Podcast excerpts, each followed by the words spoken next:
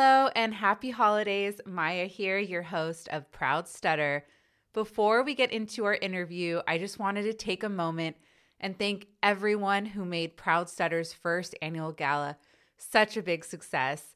We surpassed our fundraising goal of $10,000 thanks to the generosity of our listeners, our sponsors, our friends, the stuttering community, and beyond. I am so grateful for all the incredible sponsors. Studio 8, You Need Barbecue, Whole Foods, Senior Disability Action, Communication First, Camello Communication Center, National Stuttering Association, Tulips Therapy, Center for Story Based Strategy, Disability Rights California, with VR, Communication Community, Sound Speech and Hearing Clinic San Francisco, MOPOD, ASA, American Institute for Stuttering, Stuttering Therapy Resources, Center for Disability Justice Research, Jessica Chisen's Speech Therapy, SAY, My Speech, West Coast Stuttering Center, Speech Path, Speech and Language Therapy, The Page, Upward Speech Therapy. We couldn't have done it without you. And also, thank you to all the small businesses in San Francisco and individuals who, da- who donated to our silent auction. And of course, a huge thank you to our volunteers and those who donated and bought merch. A recap of our gala can be found at proudstutter.org slash post dash gala or view the link in our show notes. Our next episode, right before New Year's Eve, will include a recap of 2023 and highlights for what to expect in 2024. But there's one highlight that I can't wait to announce, so I'm going to be doing it right now. I will be interviewing professional baseball player George Springer in the new year. It's Proud Stutter's biggest interview yet, and I can't wait to meet George and share our conversation with all of you. All right, now on to the interview.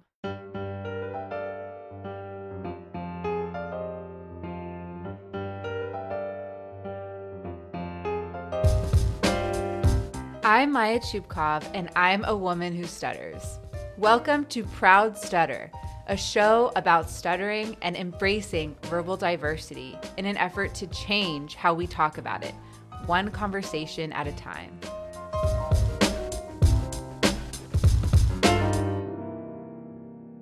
So, Keegan, I am so happy that you're here because you are a Bay Area person just like me. And I love meeting people who live in the Bay Area because it's just so fun. And there's going to be so many opportunities to meet in person. How are you doing? Great. No, I appreciate the invite, Maya. And uh, I have to say, my SLP referenced you and your podcast. And that's when I made the connection and was kind of inter- uh, interested in joining the podcast. So uh, I'm really excited to be here. Yes, and that's definitely the goal. So, first, I know you had a stutter when you were younger and then grew out of it and then you had and then you had it again so can you walk us through kind of those chain of events and how it's impacted you Sure, of course. Yeah, my, my, stuttering is complex and I think frustrating, like it is for for most people. Right, everyone's stutter I think is unique to themselves, and I think for me as a child, I think as most children, you don't know what stuttering is, and my earliest member uh, memory of stuttering was that I think it was something like the third or fourth grade. I would be taken away from class and go to this small room, and this nice lady would talk to me, and I would you know read sentences read books and i, I didn't really understand what was happening. And then uh, that eventually stopped and i became a teenager. And for me uh, i grew out of my stutter. I didn't have any stutter uh, or issues or challenges with fluency. And it was an afterthought and i, I went through that for the majority of my teenage, teenage years. And then basically what happened is that uh, in going into my junior year in high school, uh, I had uh, a traumatic event that involved my family that caused me to miss the first half of my junior year, actually. And, you know, through those three or four months, basically what happened was that I suffered uh, from depression and anxiety. uh, as well as my stutter came back, and it was almost like a switch. I went from perfect fluency one day to I, I couldn't even form a sentence. So I think if you know, Maya, if you would have met me during that time, I, I couldn't even speak with you because I, could, I truly could not put together more than a couple words without, uh, without stuttering. Yes, I, I remember the periods in my life where my stutter really ramped up a lot, and I, I literally could not speak. So I definitely can relate to that. So, what, what happened with, with your stutter over time? I had experienced a period in my life where I had no challenges with speaking and you know had no limitations. And then out of nowhere I had the stutter again. And I think emotionally that was really hard for me to process because I, I just kept thinking why can't I just go back to this other version of myself? Or why can't I just speak right? I mean I I was just speaking without a stutter you know weeks or months ago. So what exactly happened? So from that point on, and that was you know well over ten years ago, I have always had a stutter, always had challenges with my fluency, and I think for me, it certainly improved, uh, but it's it's always there in the back of my mind. And uh, it, it, earlier, I, I was really frustrated about that because again, I kept thinking about this pre and post version of myself that existed, and it really bothered me that there were these two different versions that I thought existed, and I think my journey with stuttering has, has uh, mainly been focused on just acceptance and not only acceptance with myself, but acceptance that, uh, you know, the past is our past. And I think uh, what we all can do from that is learn the lessons that we, we do learn um, you know, hopefully live the best version of ourselves. And what is stuttering like for you today? Stuttering today for me is certainly much better than it was back then. And a lot of that is just stemmed from growing growing older, being more comfortable with myself and truthfully just having a lot of experiences with someone who stutters, right? I mean, I think after a while you hopefully become less less self-conscious about it and just hopefully love and accept yourself. And I think for me, that was a lot of the work that I had to do. And I, I mean, I still have uh, fluency issues to this day, or moments where people react to you in a way I'm sure we've all experienced. And I, I think you just have to build that foundation and kind of fortify yourself because I think stuttering is one of those conditions that uh, people just don't understand. They don't know how to react to. And I think there's a big element of education and just exposure that uh, still lacks today in this world, even though I think we've made a lot of progress in other areas. And how do you think having a stutter has has shaped you? Like, how has it shaped your your life and how you go about things? How that shaped my life was that, of course, you know, if you stutter, I feel like you you make this your decision matrix is different, right? I mean, you tend to avoid certain situations or careers, and I think for me, when I was going through college and even in the professional world, there were certain tasks or certain roles that I, I would avoid at all costs, right? I think for me earlier, you know, for example, was talking on the phone, right? I mean, it's something that most people just consider an afterthought or a simple task is, you know, introducing yourself and saying, you know, hello, my name is Keegan, right? I mean, I, I couldn't even do that. So I think uh, you know, any job that you had to talk on the phone, I avoided, which of course, you know, every job you have to do that, right? Yeah, no, totally. I've definitely had jobs where I've had to talk a lot, um, including the one I have now, especially on the phone and Zoom. Um, so, how did you navigate stuttering in the workplace?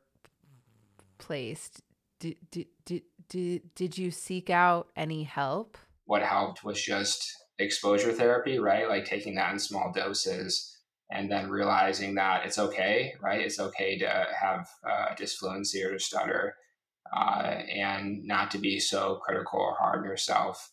Um, and that that took me a lot of time to again accept that version of myself, and uh, I think it's really helped me through my journey with stuttering to the point where to this day uh, I feel like most people maybe don't know that I stutter unless I'm in a particular circumstance or situation. And even that sometimes can be frustrating, right? Because someone who's maybe known you for a while, uh, who doesn't think you stutter, then you stutter. I've had negative reactions to people asking you like you know what's going on keegan like they're not understanding what's happening and yeah uh, i've had to deal, deal with challenges like that too as well you mentioned a bunch of things that i want to respond to the first one is you talking about two versions of yourself which i think as covert stutters and even especially for someone in your case who you know had this childhood stutter grew out of it and then because of a traumatic incident, it came back, kind of switched on. Um, and so I think, and for me being a covert stutter, how my stutter shows up is, you know, I can be fluent for a certain amount of time and then all of a sudden I'm stuttering. And so I, I'm also battling those two d- different versions of, of myself. And the second thing that you touched on too was, um, like I think the only way that we're really going to help build understanding around stuttering is to stutter more because and it's kind of counterintuitive because I think we were trained our whole life maybe psychologically through all these like negative portrayals of stuttering. We we've been kind of taught by society our whole life that stuttering is bad um, and all of these things. And so the more we hear that, the more we want to hide it. And so the more we hide it, the more how are we going to like have people understand it? And so I think there's like two really big things that need to happen in order for us stutters to feel like understood. And that's one, just getting rid of all those negative stereotypes so that the younger ge- ge- ge- generation doesn't feel that same way. And two, just talk about stuttering more and being open about your stutter. So, um, like, are there any like ticks or like things that you've learned over time um, that that has kind of contributed to hiding your stutter? Because as vo- as both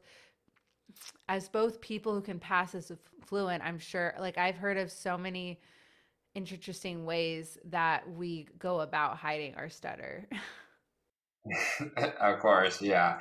Uh, and uh, if my speech therapist was here, um, shout out to Ali at Speech Bubble, she, she, would be very excited to hear what I'm about to talk about. But uh, I think for me, my you know uh, ways to cope with it was that I would do word substitutions. What I'm constantly doing when I'm talking to somebody is I'm I know what I want to say, and then I, I communicate that. But if I come across a word where I feel like I'm going to stutter, if I have a blockage, which is more how my stutter manifests, I have to quickly switch out the word with some other synonym. I have to. I feel like I have to work so much harder to communicate the most basic ideas, uh, where other people just take that for granted. So, you know, that was one way that I coped, and others is I think very similar to people who stutter is just avoidance, right? You just avoid uh, interactions or engagements that require speaking, right? And I think uh, to some extent that can be helpful, but then that has other ramifications in your life well.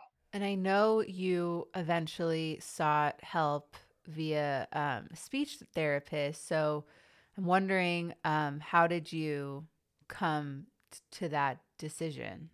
I ultimately sought speech therapy because I was at a point where I was tired of being ashamed of my stutter or tired of letting my stutter uh, control or dictate how my life is. I feel like I'm fluent, and then again, uh, on a flip of a switch, you, you have a disfluency, and then what do you do, right? Like, how do you uh, how do you overcome that, right? So one of my challenges is introductions, for example. I mean, those terrify me to some extent because you know something as simple as saying, "Hello, my name is Keegan," and you know, what is your name?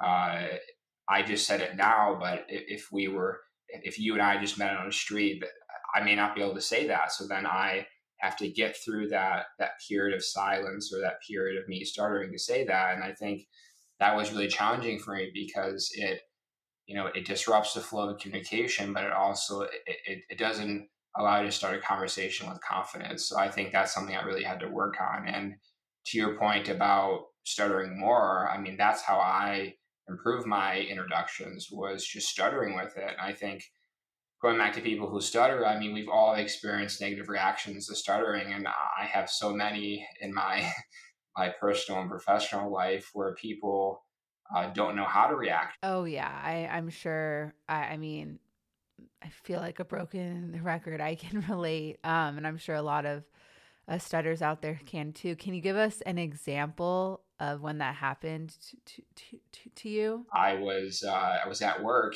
and I was meeting a new coworker of mine who I'd never met, and I was with another coworker who had known me for several years. And of course, we did introductions, and I couldn't say Keegan, so I stuttered through it and eventually said Keegan.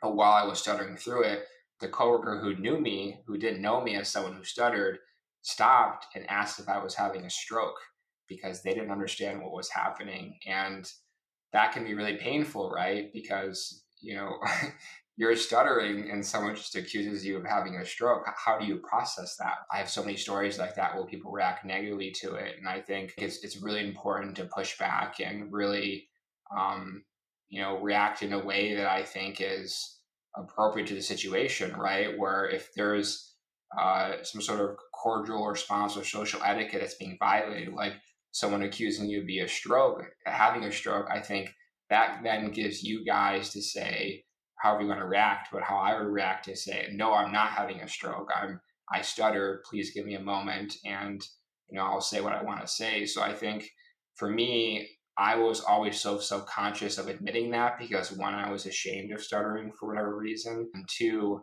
I think it's really important to let people know that if you're someone who stutters and you have a reaction like that, I think it's um, important to say to someone who reacts in a negative way that that isn't okay because it's not right because if that person's doing it to you, they're going to do it to someone else. And um, I had to be okay with that because in my world, etiquette's important, right? Because I work in corporate America and being confrontational as someone who stutters can be pretty terrifying because you're inviting conflict to an uncomfortable situation. But more importantly, you're putting more attention on your stuttering. As someone who stutters, I, I never wanted to bring any attention to my stuttering. I just wanted to be, you know, normal and just fluent. And uh, I wanted to avoid any other attention or any other um, any any other way to highlight something that made me different. And it wasn't until that it wasn't until I overcame that feeling and belief system that ironically my stutter improved and I was able to communicate more fluently. And the other challenge I had with stuttering, and to some extent I still do, is um, I learned this term in speech therapy was fluency chasing. I think uh, I think we all do that to some extent, right? Where uh, you're so fixated on communicating in a way that you desire that the more attention you you focus on it, the the the more um, the more disfluent you become, right? And all becomes like a self defeating cycle. So there's just a lot of challenges, and obviously we all stutter in, in varying degrees. And I think the, the the first step people have to take is just self self acceptance and being okay with who they are and where they're at in their journey. Yeah, no, I I agree with all of that, and um, and you you you mentioned the workplace, and I and um, I'm wondering if you can talk about stuttering in the workplace because um, in my previous jobs, I just did not tell anyone I had a stutter. I just felt very self conscious about it. And I think it impacted not like my work, but just the way I thought about myself as a professional. Like, I just always thought that I was never going to be like a good worker because of my stutter. um, but now I don't feel, feel that way. But, but I'm wondering if you can talk about your journey through the workplace and if you can talk about your current workplace and how you've been able to like navigate all of that with your stutter? Uh, I have a lot of uh, similar, or had a lot of similar feelings as you with stuttering, and I viewed it as me being not as intelligent as, as others. Right? I had that belief system that I was seeing these people communicate in these uh, very elaborate and, and fluent ways. And that was really challenging for me because in, in my world, you know, I'm, I'm giving presentations all the time. I'm, I'm client facing, so I'm interacting with clients. So presenting yourself in a particular manner is important to some extent, right? Because not only am I representing my personal brand, but I'm representing the company, right? So, you know, being able to communicate in a particular way that achieves a particular outcome is really critical. So, uh, in my current role, is really the only role that I've really acknowledged my stutter in a public setting, um, and and and even working towards uh, creating an internal group for other employees who stutter or, or deal with other issues, and that was a big step for me because I think prior to that, I had always tried to shun the idea of admitting that I stuttered, right? Because again, it was for me it was the idea of the shame and guilt for for stuttering, and you know anybody who stutters shouldn't be shameful of uh, how they speak or if they speak differently than other people because you know we all have a story and we all have these belief systems, and I think ultimately what stuttering comes down to, in my opinion, is self acceptance, right? You have to accept accept who you are and again acknowledge where you're at. So you you mentioned you work in the corporate world and i i used to work in the corporate world too. And now i work at a large non-profit and there's all these talks about diversity equity and inclusion right I, I don't i mean i'm sure it's in your work too um but nowhere in the diversity, equity, and inclusion conversation is stuttering or like even speech impediments for that matter. Every once in a while, I hear d- disability get mentioned.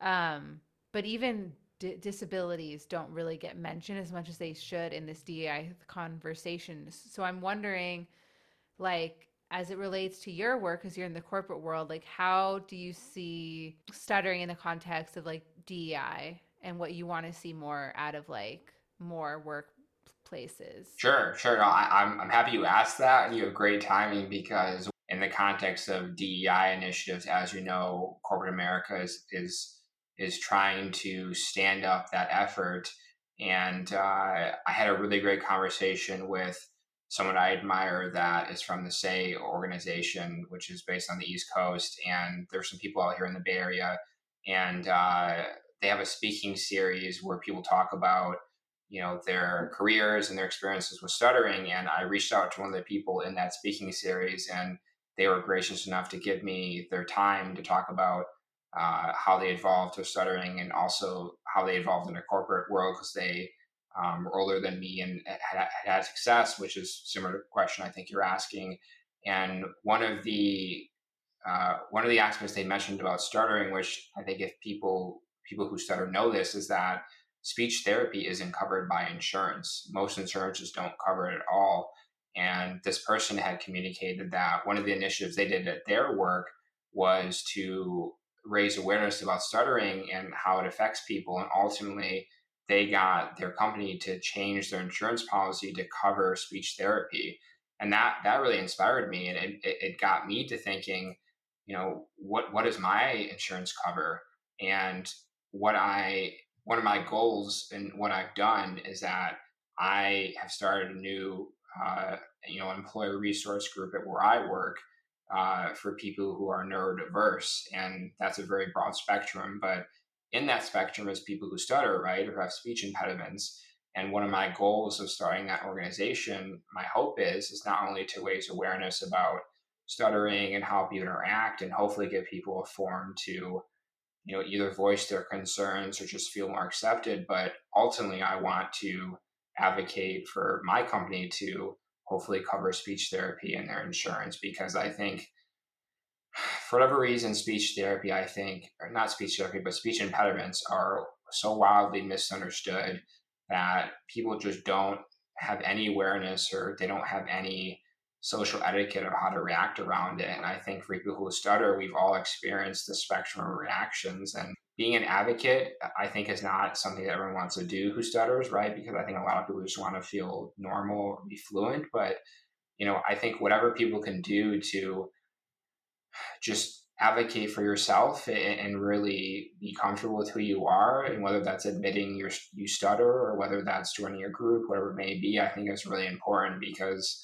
this is an ongoing challenge for people like us and i think uh, you know any small change that you can do whether it's professionally in your workplace as it relates to dei or personally i think makes a difference right so I, I don't know the outcome of this group that i'm starting or how it falls on the umbrella of DEI, but there's a need for it. And I think for me, I view it as an opportunity to contribute to something that's very meaningful to me. And hopefully, I can help inspire other people to either reach out or just be more open with the challenges they have, whether it's speech impediments or you know some other disability that they're currently experiencing. And I think you know, if I can do that and this group helps with that, then, you know, I think I have hopefully, you know, made a difference. I, I mean, I'm excited because I've never done anything like this and I've certainly never openly admitted, especially at work, that I stutter. So I think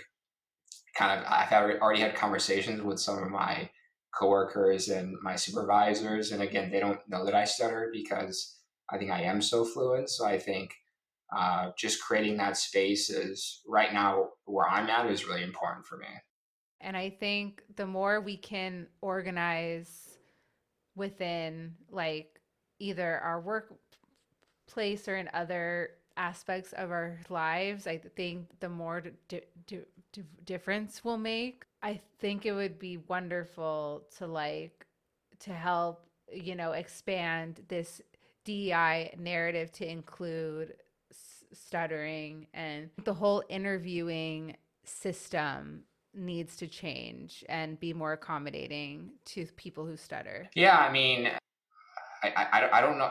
The thing is, I don't know how to improve that, I guess, as I'm thinking about it, right? Because unfortunately, people have biases, right? So, I mean, really, what you're asking is how do we overcome interviewers who have biases or preconceived notions? And from that standpoint, I mean, that is work that individuals themselves who carry those biases and uh, preconceived notions have to work on, right? So if if if you're someone who stutters or again has some some some other disability, right? I think the a lot of weight is placed on people who stutter because I feel like at least for me, for the longest time, I always felt like I, I didn't want to be an advocate. I didn't want to be the person that walked around and when I started, I wanted to tell people, hey, I stuttered, give me a second, because I didn't want that confrontation. I didn't want that attention. But then my position evolved to the point where I feel like as I became more comfortable with my stutter, and I feel like, again, I accepted myself more, I realized that it's really important that we educate people in our lives that, again, have these biases, whether it's towards stuttering or uh, whether it's towards again some other some other bias because that's ultimately i think how you make a difference in this world right? And i think so many people have these grandiose grandiose gestures and ideas and you know we, we build out these you know 15 step multi-year plans because we want to make a difference but in reality you can make a difference right now in the world by just interacting with people and just raising awareness, it's okay to open yourself up to that discomfort, right? Because uh, I think people with stutter have this preconceived notion that we're the ones that have to be polite and we're the ones that, again, have to follow this social etiquette or these unspoken rules in communication. But if you're at that point where you are comfortable, I think you're going to notice changes within yourself and you're going to notice a newfound perspective when it comes to communicating. And you'll just be more confident and comfortable and accepting with who you are. Yeah, that's I that's all uh, like I totally relate to all of that. And Keegan, thank you so much for being here and sharing your story. I think it's so important to talk about all these things and I just appreciate of your vulnerability and for you emailing me. Of course, yeah. I guess one, one other thing I, I just want to say about stuttering is that the, the, the journey is never over, and I think there's always an opportunity to change and um, you know to find herself on a new path. So uh, thank you so much, Maya, for uh, inviting me on the podcast. I really enjoyed it, and I just I hope someone found my story helpful. And that's it for this episode of Proud Stutter.